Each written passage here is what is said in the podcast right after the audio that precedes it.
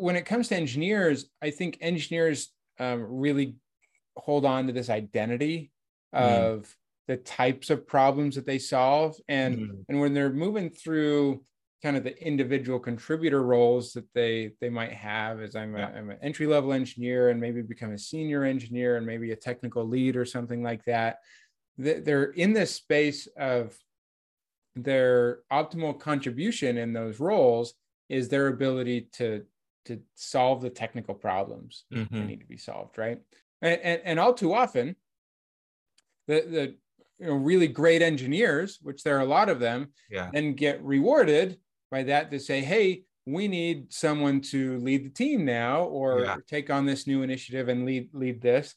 And so they get put into a leadership position at some point, and just sort of told to go do it. But we forget that that shift into a leadership mode is, and the value that you bring is completely different. The focus that you have is completely different. It's not on your ability to do the technical work anymore. Have you enjoyed listening to the IncrediPaul podcast? Are you looking for a way to support it? Or maybe you just want some swag? Check out the IncrediPaul store today. We have shirts, hoodies, sweatshirts, hats, stickers, and so much more. Go to IncrediPaul.org, IncrediPaul.org, and click on the store link. Or go to the link in my socials bio and click on the IncrediPaul shop.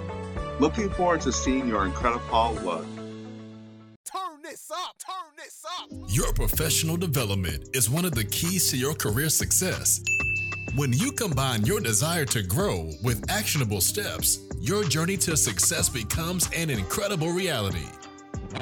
Welcome to the IncrediPaul Podcast. And now, sharing his expertise, experience, and excellence with the world, here's your host, Paul Feranbi.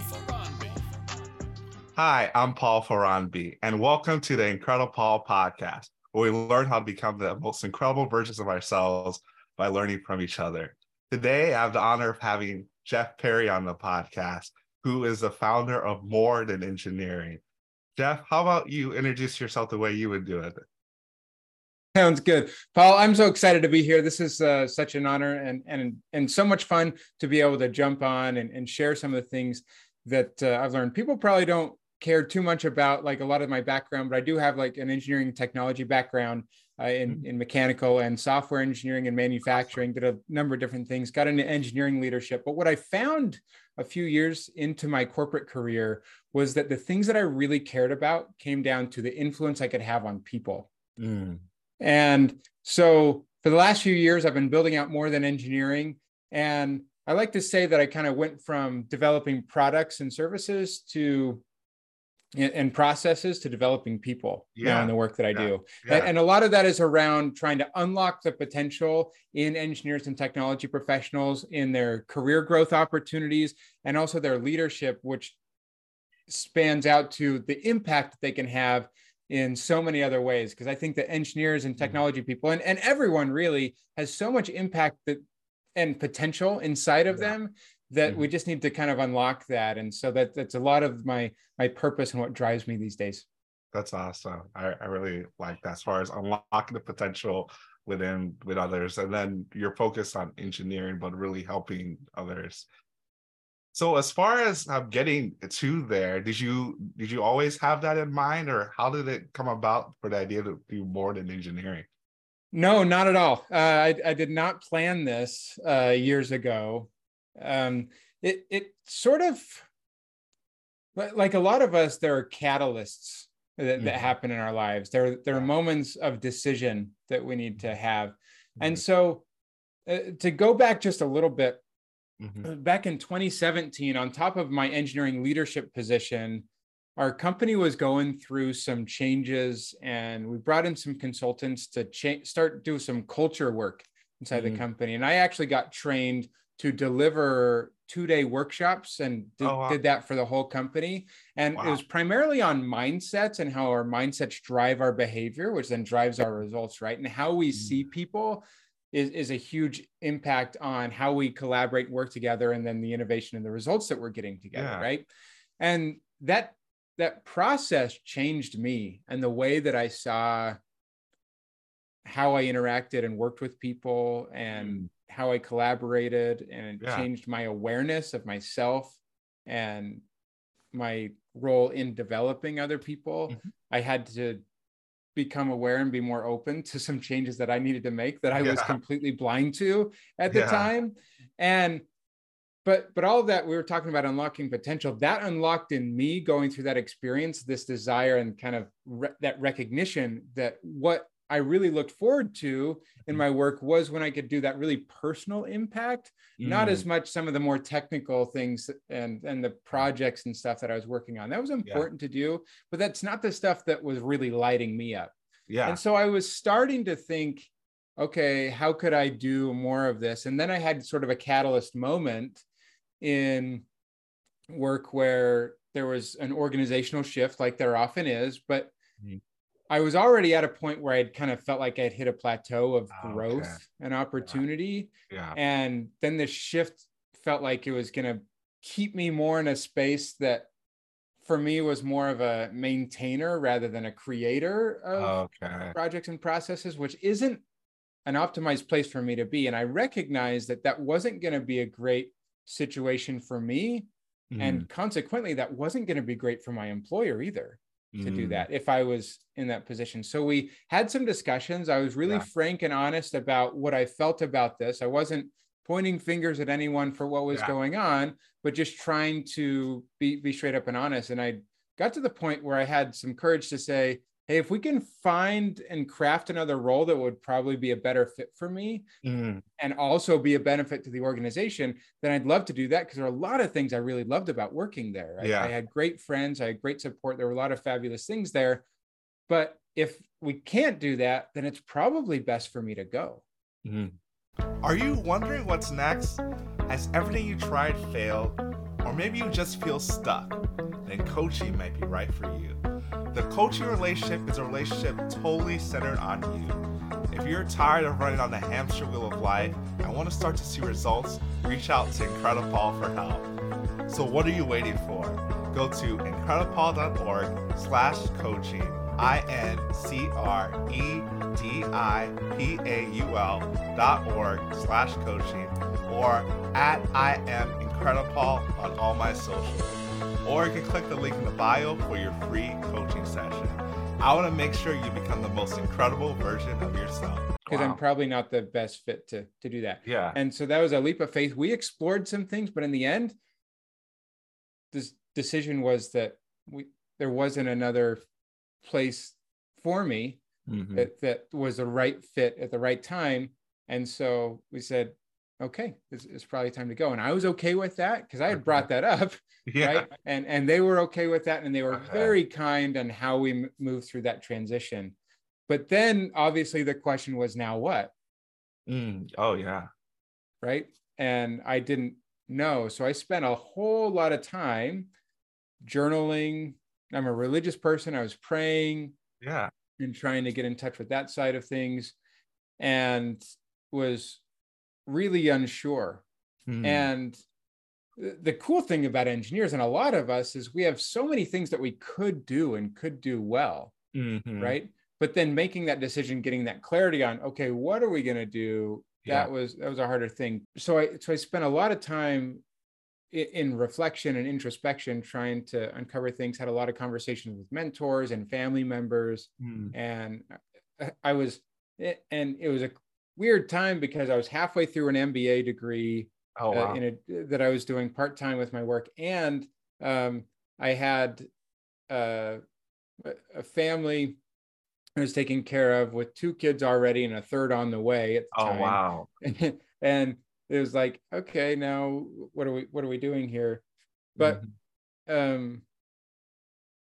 one day when I was journaling, I had this idea of a lot of these principles that stem from engineering around how energy flows and some of the things we were using in manufacturing due to root cause analysis and a lot and so many other things, and how some of those ideas could apply to how we change as people. And I it was one of those days where I feel like you can't stop writing. Oh yeah. Right? Like the ideas are just flowing. And so I sort of took that as a sign and said, hey, maybe there's this intersection of the engineering technology background that I have and this desire and passion that I have for working with people. Mm-hmm. And slowly that evolved and became More Than Engineering and doing the work that I do today. So that's maybe a longer story than you wanted, but it's perfect. It's a little bit. I love it. I love it.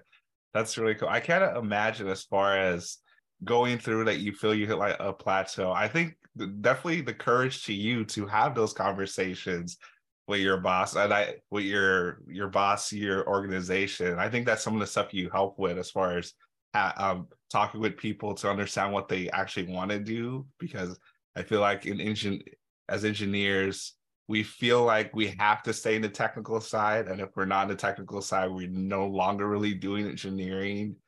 Whereas when I talk to people, I said, as engineers, we're here to solve problems. And that's what we do. You can do that in a lot of different roles. It doesn't have to be a strictly technical role. Absolutely. Absolutely. And so that, like, going through that process, I've learned a lot about, like, how do we uncover the strengths and the combinations of skills that we have, and one idea around genius zones, and also connect that with the values and the other things that we care about. And so I've put together resources and done a lot of training and coaching with people on kind of getting that clarity, those things that are most important to them. Because if we're not intentional about who we're trying to become and what actions we take, then we're just going to be opportunistic and things are just going to happen. So it's kind of like if you fail to plan, you plan to fail. Right. Yeah. But it's not even as much as a plan, because it's not like you're going to have like this perfect 5, 10, 20 year career plan and everything's going to be mapped out for you. Mm-hmm. But it's really, I think about career clarity as much as anything as like kind of a North Star. Yeah. Right. That drive and that direction that says, hey, when you're making decisions, also kind of like a set of filters that you can use according to your values. Because, you know, there's the old story, classic children's story and movie of Alice in Wonderland. At what point she's going through the forest and she comes to a fork in the road, meets the Cheshire Cat, and she's like, which road do I take? And the cat's like, well, where are you trying to go? Yeah. Right. And she's like, well, I don't know. And he's like, well, then any road will get you there. And I feel like that's all too often how people approach their careers. They're like, I don't know where I want to go. Like, I'll just apply to a bunch of things or try some things. And, you know, hopefully I end up on a good path. And sometimes that works for people, but often it doesn't, because we lose that kind of intentional side of things. Yeah. So actually, Paul, I put together a free resource for the audience and go grab at www.engineeringcareeraccelerator.com/IncrediPaul. So they can go grab that if they want to. I call it my career clarity checklist. And there's some free tools and exercises in there that might be helpful for folks. Awesome. Yeah. Thanks for doing that. Yeah. For those of you listening, definitely I'll put the link in the show notes so you can click the link. And for those of you who are listening and not on YouTube, please go to YouTube, watch on YouTube. You can see the interactions, see our expressions. It's a lot more, it's a better experience than just listening to it. If you're on the go, if you're in the car, don't watch on YouTube. Stick to listening to it. But thank you, Jeff. Don't watch YouTube and drive. That's a bad idea. Yeah, it's a very bad idea. But so definitely get that reminder there to go to YouTube. But that checklist is, that's a really great resource that you're providing. Can you kind of talk through how you even came? Is that kind of stuff that you had done through your process, or you kind of developed it when you came about More Than Engineering? How did that even come to be? Yeah, it was a combination. As I went through some of my own process, and I realized that when I was in kind of retrospect, as I was going through some of my career clarity stuff, and I still do, right? It's a never ending process to continue to refine and be like, okay, what's next, right? Yeah. But I didn't have some guiding principles and some structured things that I was moving through. I had learned some things that were helpful. Had a few mentors along the way. Yeah. But as I got into things and kind of looked back on what were the things that helped me get clarity on that and some structure that might help, and as well as some other tools that I found along the way that other professionals have used. I just kind of compiled some of those things together as a helpful resource, because I saw that a lot of the people that I was talking to were struggling with this as well. And so I wanted to put it together to help people. That's awesome. I'm glad you did it. So I know you have the career clarity checklist. Can you talk through some of the other stuff you do, but more than engineering? Yeah, so there's kind of two big areas. And I was talking about kind of career development and leadership development. And so the career development side is mostly individuals who are trying to move through some of that career clarity stuff. They want to upgrade their mindsets. They want to make a career transition and say, hey, I'm not satisfied with where I'm at. Maybe they hit that plateau, or like a lot of people got caught up in layoffs and they're trying to figure out what's next, and do that in a really intentional way and accelerate the process, because maybe, you know, because being out of a job is hard in today's day and age. Prices are only going up these days. Oh, man. And so I have a whole program I call the Engineering Career Accelerator that's meant to accelerate the process of people finding opportunities, but with increased alignment and satisfaction with what they're doing, certainly increased compensation as well. So yes, there's an investment into the program, but pretty much everyone who works with me gets an ROI in terms of accelerating the process and help them work on the big picture of this, from things like the mindsets and career clarity and kind of personal branding to certainly the pragmatic things around resumes and LinkedIn and strategic networking, to interview preparation and negotiations and everything. So everything that you need to move through an intentional career transition, we work on in that program. So that's kind of the one side. Another side that I'm getting really excited about these days, as I'm building it out, is more the leadership development side. And this is for individuals, sometimes will come to me too, but also for organizations who are trying to improve the collaboration and innovation that they have in their organization. So what that comes down to is, how are you leading, guiding,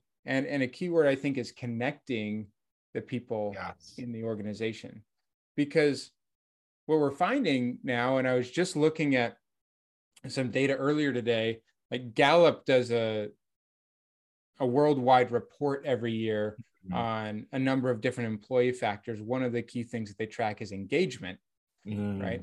And found that worldwide, only 20% of people are engaged in their work. In the US, it's a little bit better. It's 33%. Really? But that's not great. That means 2/3 of people are disengaged in their work. Wow. That's not what we like. And when they're disengaged, what that means is they don't really care. They're not enthusiastic and excited and really connected to the work that they're doing, which means productivity is going to be down.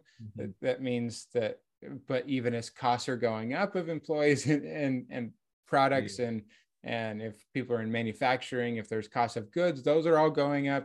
And so it's a bad thing. And it's been pretty consistent between about in the low 30% for the last few years. Wow. It hasn't changed too much.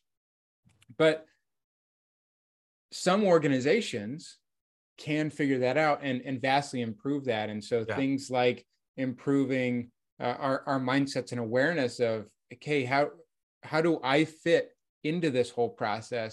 And can I uncover some of those blind spots that are holding me and my team back from, again, the potential that we have? How do we build a flow of communication? Because some leaders are way too far on they're really great listeners, but they're timid and actually having opinions and sharing those. Some people go the other way and they're always sharing their opinions, but they're not great listeners. So it's that balance of getting in that channeled flow of communication and who needs to understand what, and how do you do that effectively? And then also building psychological safety in your team, so that people feel safe to take risks, to bring up challenges, things without fear of punishment. Because if they don't, then they're going to be suppressing the things that they try. Yeah. Right. And they're going to be suppressing the learning and the innovation and everything that needs. And when you put all that together, we have connection where people feel seen, they feel valued, they feel engaged, yes. and they're driving together with the organization's goals, because they also feel connected in how that is helping them grow and develop in the way that they want to as well. And when you can do that, it's a win-win for everybody. Yes. So that's so good. And this whole idea of psychological safety, it's so critical to things. And it's newer to me in the last year. And then I was just talking to someone. So the previous podcast, he brought it up as well, as psychological safety. I think a lot of leaders don't understand, just because your people aren't saying anything doesn't mean that they're in agreement with you, if you haven't created the space for that. Yeah. Let me just give you a personal example of when I was doing this quite badly. Okay. So when I was in my corporate role and I'd started my MBA as part of the first leadership class that I had in my MBA program, we administered a 360-degree review process. Okay. What that meant was I was delivering a survey to about 12 people. So the team that I was managing, a few peers that I worked directly across in the organization, and some of the people that were more senior to me. Yeah. Okay. And got feedback on a number of different factors, but the one very clear theme that came out of that report was that Jeff doesn't listen. Oh man. Right. I wasn't a great listener. And it wasn't just that I didn't spend the time to listen. It's that I was not considering what other people were sharing, and I didn't value and engage and even seem to them to care about what they were sharing. That if someone brings up an idea, I shut it down because I already have a path I'm on. Right. And that was a hard pill for me to swallow. Yeah. Right. And partly because it's not what I thought I was doing, and it's not what I wanted to be doing. Yeah. Right. It was against what my values were, but clearly I was not aware of how I was actually acting and being with people. Right. So what that did was open up some really important conversations with a number of people. It opened up this space of willingness to change for me. And we did a number of things but I started to ask them to please help me on this path to being a better listener. Right. And we put reminders I had on my laptop everywhere I went. When I took it, I had a sticky note that said, listen. And on our team area on the whiteboard, it had in the corner, listen. And I invited them, anytime that I was cutting them off and not listening or not considering their ideas, that they could call me out. And they did. That's good. Right. And every time they did that, I reinforced that and I thanked them for that. So that over time, it wasn't immediate, but over time, they built that psychological safety and willingness to bring things up and challenge me when they needed to, because otherwise they were kind of suppressing some things I was, in the environment that I was creating, previously suppressing their brilliance, right, and their potential, right. And so it was a process, but they needed to see that I was serious and committed to this. Was I perfect? Not even close, but I asked them to help me along that way. And so leaders in that psychological safety piece, we need to seek to recognize those blind spots and then lead with vulnerability, recognize our infallibility. Yes. There. And when people see that you're not trying to pretend like you're perfect, then they don't feel like they have to pretend to be perfect. Yeah. They can bring up the challenges and struggles. Yeah. Right. Because they have challenges in the work that they're doing, and, new initiatives that are happening, and their concerns. Can I do this? Like, people struggle with that. They have personal struggles at home in their communities and other things they're dealing with. Right. They're worried about other things besides just at work. We want people to bring their whole selves. Yeah. But if we're being just so transactional about, okay, do this, okay, there you go, then we're not going to bring out the best in people when we do that. No, that's really key. And thanks for sharing that story. I think that's a good story of you going through the process of getting the feedback, but not only getting the feedback, but taking it to heart and swallowing that pill. Because yeah, we always say that feedback is a gift, but negative feedback is the gift you don't want. So yeah, it's like you can take that back. And not all leaders are willing to do what you did and to take that to heart and to hold yourself accountable, but challenge your team to hold you accountable and set all those reminders. So that's awesome. Feedback's a gift. I had another mentor who put it another way, is that truth is a gift. Like sharing the truth with someone or having that shared with you is a gift. Now, obviously, when that truth is shared, we get to decide what we're going to do with that. Are we going to get defensive about it? Yes. Or are we going to, look for the opportunity to change? And hopefully we are more open-minded to do that. And, because we all have flaws and challenges and things. Yeah. And as we grow in our career and the complexity of work that we do and the increase of responsibilities, like we need to be able to learn over time to deal with increased complexity and change. That's just the realities. Yes. We get to kind of a plateau, but then we need to seek out a new challenge, and that grows, and we're going to be uncomfortable. We have to step out of our comfort zones. Yeah. Right. Mm-hmm. But we need to be able to do that well over time. Yeah. And so you're not going to be perfect in any stretch of the imagination. So we need to stretch ourselves and get out of that so that we can grow but be vulnerable and ask for help along the way. Yeah, definitely. That's so true. I don't know if you heard of Jason Selk or not, but he wrote a book called Relentless Solution Focus, and talks about really focusing on the solution and not focusing on problem-centric thinking. Yeah. And so what you're talking about, the perfection, like he recently gave a talk and he said, screw perfection. It's like, perfection is not possible. You focus on improvement. And so many times when we can do 100 things right, we'll do one thing wrong, and we focus on the one thing we did wrong, and that stifles our improvement. Right. And I would sometimes call myself a recovering perfectionist. and I've had to stress with that. And so one of the shifts that I've made in sort of coming to grips with that is, when I was in perfection mode, I was always so focused on the difference between where I was at and what I thought the ideal perfect way of being was, right? Yeah. Which means I'm always in the state of lack. Yeah. Right. But recognizing and accepting emotionally and mentally that perfection will never happen. Yeah. Actually made a shift when I was like, okay, I'm never going to be perfect, but I can shift how I think about this. And thinking about what's cool about that is that I will always have an opportunity to learn and grow. Yeah. And that will never end. Mm-hmm. And that's exciting when I look at it that way. Yeah. Right. That I'm never just going to stall out and never have and know everything, like maybe we thought we did as teenagers, but there's always opportunity to grow. And that is exciting to me. That's super exciting. John Maxwell says that growth happens daily, not in a day. I feel like a lot of times when we get pumped up, when we read a good book, or we go to a seminar, and we're like, we're going to do all these things.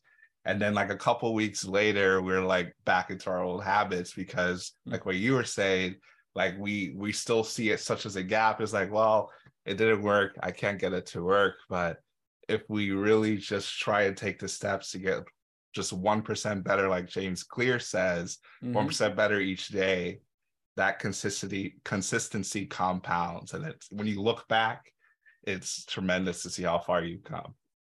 Absolutely. Yeah. So as far as leadership, I know you do a lot of stuff with leadership. I know you helped my nonprofit, the Nala STEM. You talked about leadership to us a few years ago now. So thank you again for that. That was a really amazing talk.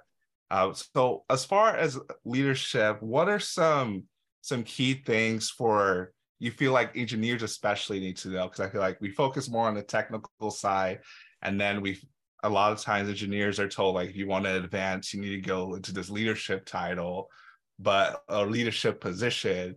But I think you and I both know that leadership is not necessarily a position. It's kind of how you carry yourself and what you do. So if you could talk a little bit more about that, or how you help engineers in their leadership. Yeah, so let's talk about the challenges for a little bit, right? Like we already talked about some of the stats around engagement and everything, but when it comes to engineers, I think engineers really hold on to this identity of the types of problems that they solve. And, and when they're moving through kind of the individual contributor roles that they might have, as I'm an entry-level engineer and maybe become a senior engineer and maybe a technical lead or something like that, they're in this space of their optimal contribution in those roles is their ability to solve the technical problems that need to be solved, right? And all too often, the really great engineers, which there are a lot of them, then get rewarded by that to say, hey, we need someone to lead the team now, or take on this new initiative and lead this. And so they get put into a leadership position at some point, and just sort of told to go do it. Yeah. Right. Yeah. But we forget that shift into a leadership mode and the value that you bring is completely different. The focus that you have is completely different. It's not on your ability to do the technical work anymore. Now, depending on the structure of the role in the organization, you may have to do some of that, and you will certainly probably be mentoring people in that early on, especially, but that's not the key driver. Your key driver is to enable your team and build them and transform them to have the capability and transform together to be able to achieve the goals collectively. Yes. Right. And that's just very different focus. But when we put people in those positions without helping them understand the shift that needs to happen, we're kind of inadvertently, not intentionally, but we're inadvertently setting people up to fail. Yeah. And that's sad, because that's on one hand, you're taking a great engineer, putting them in a position where they're not succeeding, which means they're not doing great engineering work, and they're also not doing great leadership work. So it's a misutilization of resources. But again, I think that, and it's not that they can't do it, it's just that we're not enabling and giving them the support and the training and the coaching to be able to do that well. Right. And so that's some of the challenges there. And so like this, because what they end up doing is sort of instructing, they maybe try and delegate, but they hold back because they have this reputation of being a great engineer. And so they're like, oh no, I need to do this because I'm the best person. I don't trust anyone else to do that. So they don't trust. They don't open up themselves to psychological safety. They're not aware of how they're holding people back. Yeah. And they don't know what this communication flow looks like, to kind of go back to those three things of awareness and communication and psychological safety. And so they need to move through this transformation of the focus on who they are and where they're delivering value, change inside themselves. Right? Identify those shifts that need to happen in a way that aligns to enable their teams to succeed as well. No, that's really good. It definitely is a shift. And I feel like a lot of times we take people who are really good in an individual contributor role and they're killing it. And then we're like, oh, you're really good at this. Let's say you could be the leader for that. But not knowing that leadership is a skill, and with any skill, even if you have some natural abilities, you need to develop it and the support. I think that's really key. You can't just throw someone into it and be like, yeah, you can do it just because you did it by yourself. It looks a lot different when you're working through people and trying to motivate them instead of doing everything yourself. Yeah. And I think that's part of my issues. You know, we were talking about that story earlier. I was thrown into a new organization where previously I was an individual contributor and I was supposed to be building out a new market and building out a new team and doing some different things. And I was like, hey, this is exciting. This is an opportunity for me to grow. But I didn't know what I was doing. Mm-hmm. And so, but I wasn't transparent enough to ask for the help. Like mm-hmm. I was too prideful at the time to ask for the help of the things that I was insecure about. Mm-hmm. Right. And no one, you know, just at that time, people weren't checking in on me or really asking about that. Like, you know, we had like check-in meetings, but I didn't feel like I knew how to navigate through what needed to happen and the change that I needed to make through that. And again, it's very rarely, if ever, intentional. Like I'm trying to destroy this and set this person up to fail, but we just are so focused on what we're trying to accomplish and the different and all the responsibilities that we have that we just miss that, you know, behind all the tasks that need to be done, that there's people that are doing that. And these are fallible humans that we need to see as people and recognize and connect with them so that, again, we can unlock that potential in them. So, you know, I felt that experience personally, and I've seen it in so many other people as they're like, oh, I have all these responsibilities. I don't know how to do these, you know, part of it's just because so many things are new. Yeah. And also there's a shift in them that needs to happen. Oh, that's so good. That it's interesting that you mentioned, I think that happens to a lot of people when they move from an individual contributor to a leadership role, that you're just kind of expected to know it.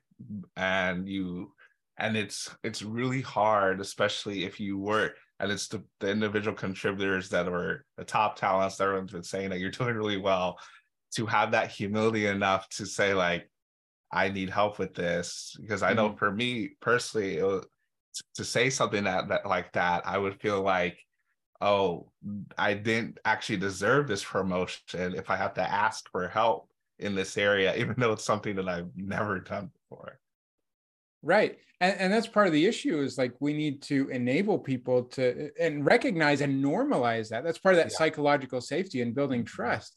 And, you know, you need to help enable them to be willing to step up. And that's true of new leaders, but that's also like someone on your team. If you're a frontline leader, like someone was given a new task and they don't know what they're doing, but you know, are they willing? Do they feel safe to say, I don't know how to do this? Or, and they find themselves floundering for days sometimes. And then you finally check in and they may or may not be willing to share that with you. Right. But that again is, we need to build and normalize that and lead with the vulnerability in ourselves so that people feel safe to do the same. That's really good. Really good. As far as the vulnerability, I like what you said about that, because I don't remember who said this, but a lot of times with leaders, there's a tendency not to want to talk about your vulnerabilities because you feel like it's going to make you feel less than, people look down on you. But in my experience, and I think most people's experience when they have leaders who have weaknesses, is that your people already know what your weaknesses are. Yeah, and they may be more aware of it than you are. Exactly. I know you talk about the self-awareness. I think that self-awareness is almost, I consider it a misnomer, because you really can't know yourself until someone tells you something that makes you look deeper. And then that's the moment that you have to ask the questions and take that to heart. If you relied on yourself only, you would never, you'd be like, well, I'm doing great. I think I'm doing great, so I don't have to change. It's until that moment that someone else tells you you're not doing great, and that you have enough respect for that person to actually take it to heart and move forward. Because sometimes, depending on where it's coming from as leaders, it can be disregarded as, maybe a lot of people are telling them they're doing a great job, but those people don't see the other interactions that are happening where they can have some improvements. Right.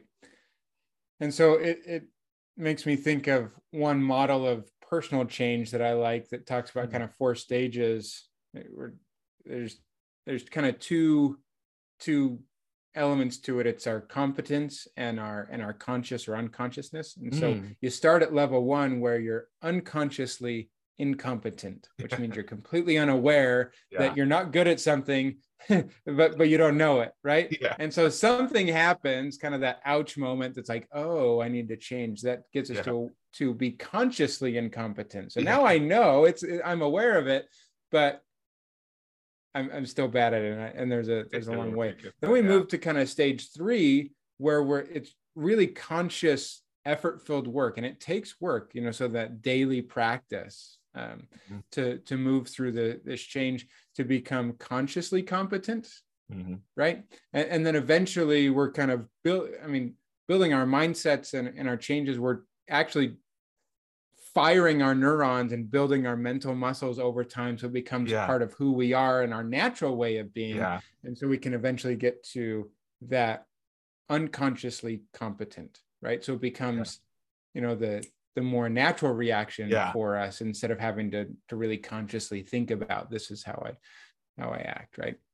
Yeah. And you can think about examples of us moving through that process in so many ways, from like learning to drive.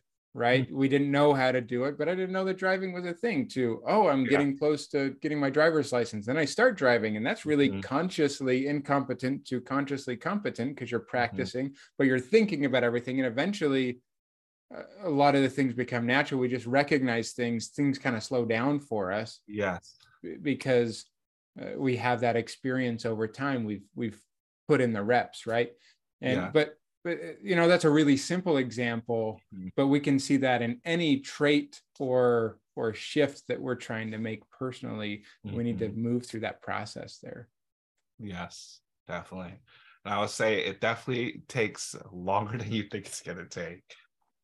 Yeah. But also we can often make progress faster than we think we're going to make too, right? By committing to the process. And I think the biggest leap is that awareness leap, because with no awareness, if no one's sharing that with us, or whatever that catalyst moment is, then we're not making any progress, because we don't even know. Yes. Right? So we need to uncover those blind spots, because we don't. A lot of times it's almost like we say, and it's not just the blind spots of what needs to change. Sometimes it's the blind spots of what's underneath that's keeping us from actually changing, because maybe we're putting Band-Aids and kind of prescribing behaviors, but really there's beliefs and assumptions and mindsets that are underneath that are holding us back. And we don't even know what those are. Oh, wow. Right. So it's sort of like saying, hey, I want to make this change. One foot's on the gas pedal, but we have internal things that we're not aware of that are like hidden commitments that are putting the foot on the brake at the same time, and we're not making any progress. Yeah. Right. Wow. So there are processes and some of the tools that I use with my clients to uncover what those are. Yeah. Because kind of like doing an X-ray, so we can like look, hey, what's inside, what's actually going on, instead of just prescribing something and not knowing the root cause of what it is. Oh, that's really good.